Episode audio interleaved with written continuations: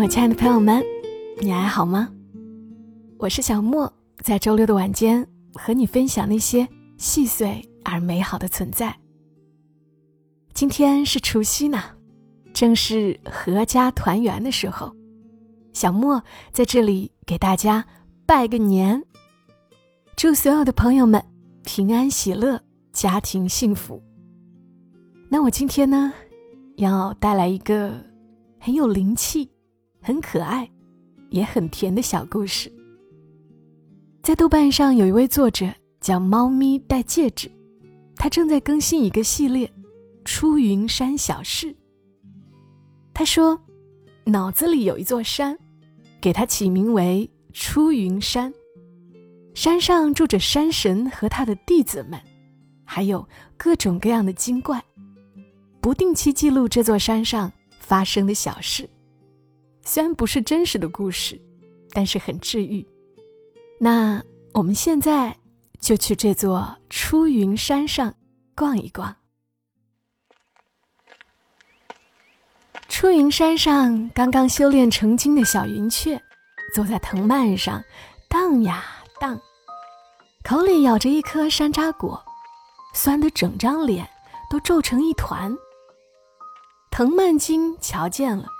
吐槽他，酸你就丢掉别吃了呀。小云雀摇摇头说：“有很多东西一开始都是酸的，但慢慢会变甜的，就像，就像山神的大弟子。”藤蔓精啧啧两声，那个冰山脸的家伙呀，成天抓着我们精怪立规矩，哪里甜了？小云雀说：“他是为我们好呢，不准我们乱跑，是怕我们遇见捉妖道人。”小云雀还没修炼出人形的时候，有一天看到山神的大弟子独自站在山头失神，他飞过去叽叽喳喳唱了一首歌。那个时候，山神大弟子是笑了的，所以，他也不是冰山脸呀。他只是心里还没有很多高兴的事情。藤蔓精说：“你干嘛这么维护他？莫不是喜欢人家？”小云雀认真的点点头：“嗯。”山神的两个弟子巡山路过，停留了好一会儿。一个笑着说：“师兄，你脸红什么？”一个酷酷的回。没有，我们该走了。人走远了，一壶蜂蜜琼浆稳稳当当的落在了藤蔓上，配上蜂蜜琼浆的山楂果，一定甜甜甜。胖成球的猫头鹰扇了两下翅膀，没飞起来。藤蔓精笑他：“该减肥了，没人会喜欢一个胖子。”正值日暮时分，夕阳的霞光从云层的缝隙间洒下来，出云山笼罩在瑰丽的光芒里。猫头鹰懒懒地挂在树枝上，说：“我又不喜欢人，我只喜欢傍晚的微风和漫天的晚霞。”山里下雨了。青衣少年随手折了一只芋头叶挡雨，从清晨到正午，走过成片盛放的风雨兰，松软潮湿的苔藓，曲折湍急的溪流，最后停在了一处山涧前。嘿，你在吗？从石头底下游出来一条黄纹小鱼，化身成黄山少女。不是约好明日才来帮我搬家的吗？青蛙精不好意思的挠挠头，啊，下雨了，担心你的东西没有收拾好。其实他想说，今日清晨，半梦半醒间，耳边似乎传来了你的声音，我知道，这代表我想见你了。山神的大弟子元白，把毛笔。挂在笔架上，就出门巡山去了。小云雀躲在院子里的梧桐树上，一直等到站在最高的树梢上，也看不见他的身影后，才扑棱棱地飞进屋子，忍不住想来看看山神的大弟子平日里都在忙些什么。东摸摸，西瞧瞧，心里紧张又欢喜。屏风好好看，毛笔软乎乎，正纸好沉呀。有穿堂风过，一叠画好的符纸立即四下飞起，其中一张贴到了小云雀的身上，然后金光一闪，符纸就不见了。小云雀做贼心虚，慌不择路，迎面撞上了回来取东西的袁白。望着满地狼藉，袁白皱了皱眉。是你弄乱的？小云雀低着头，是。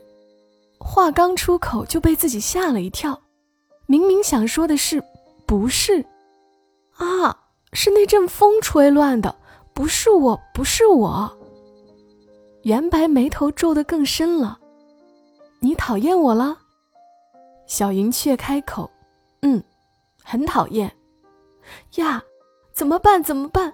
为什么开始胡言乱语了？小云雀急得团团转，想解释又不敢再说话，憋得眼泪汪汪的，捂着脸跑了。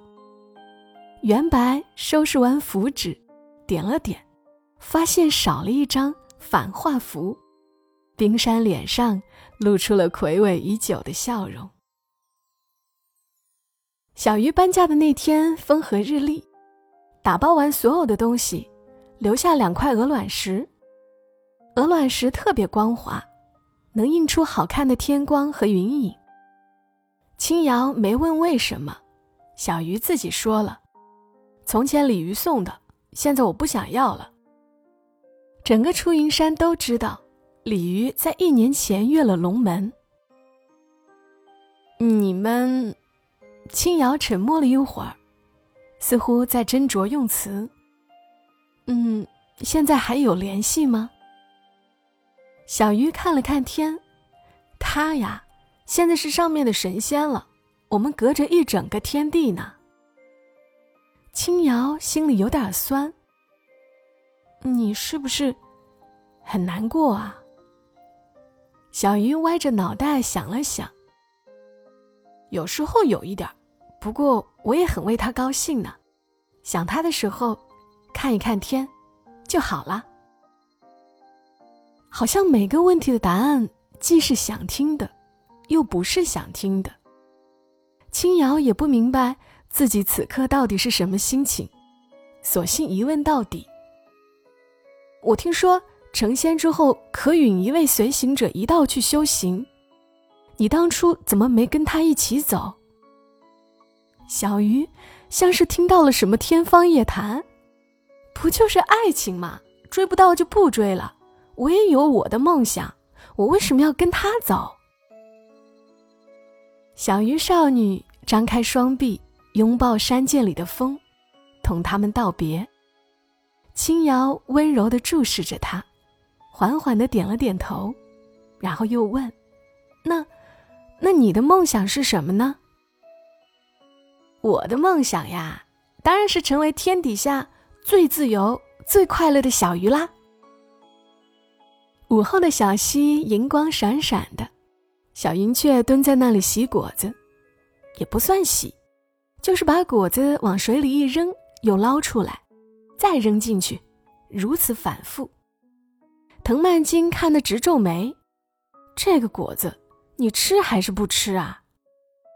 小云雀无精打采的回答：“喜欢一个人好累哦，哪天见到他了，就会想要多吃一点；见不到他，就不想吃东西。”藤蔓精大呼矫情，起身把果子抢走吃掉了。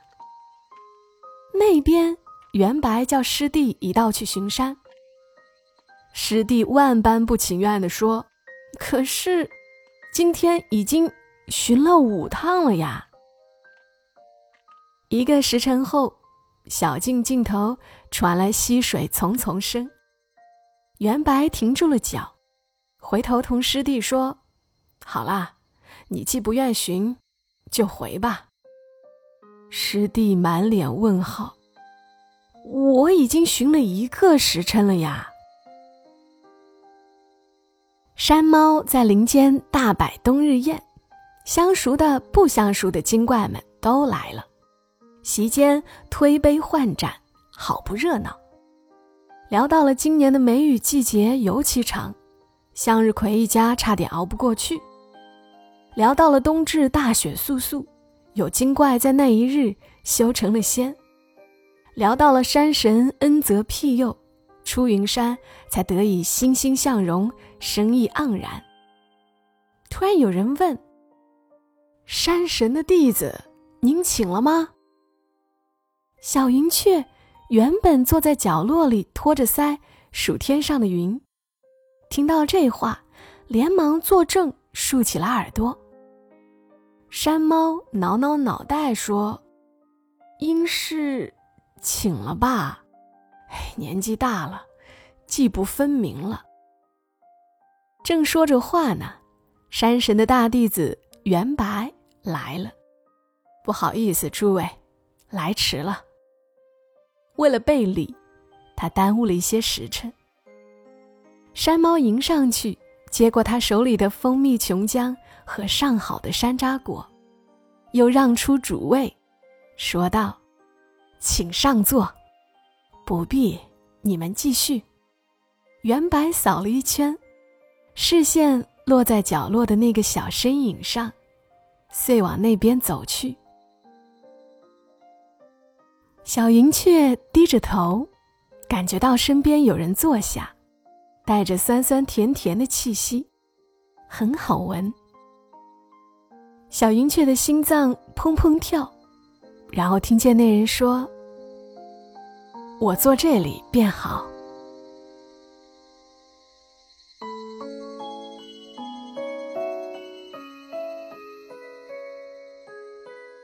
好啦，小故事呢，读完了，听得还明白吗？豆瓣作者猫咪戴戒指在豆瓣上发了出云山的小事之后，这个关于出云山的脑洞小故事，很多读者都很爱看。然后，他也把这些故事搬到了他的公众号，并打算继续更新。如果你也喜欢的话，记得可以关注他的公众号“小火炖牛腩”，是一个很萌的作者。他还出过一本书叫《萌江湖》，感兴趣的小伙伴也可以去看一看。好啦，感谢你们听到我，欢迎在喜马拉雅上搜索“小莫幺二七幺二七”找到我。祝你一切都好，小莫在深圳。和你说晚安。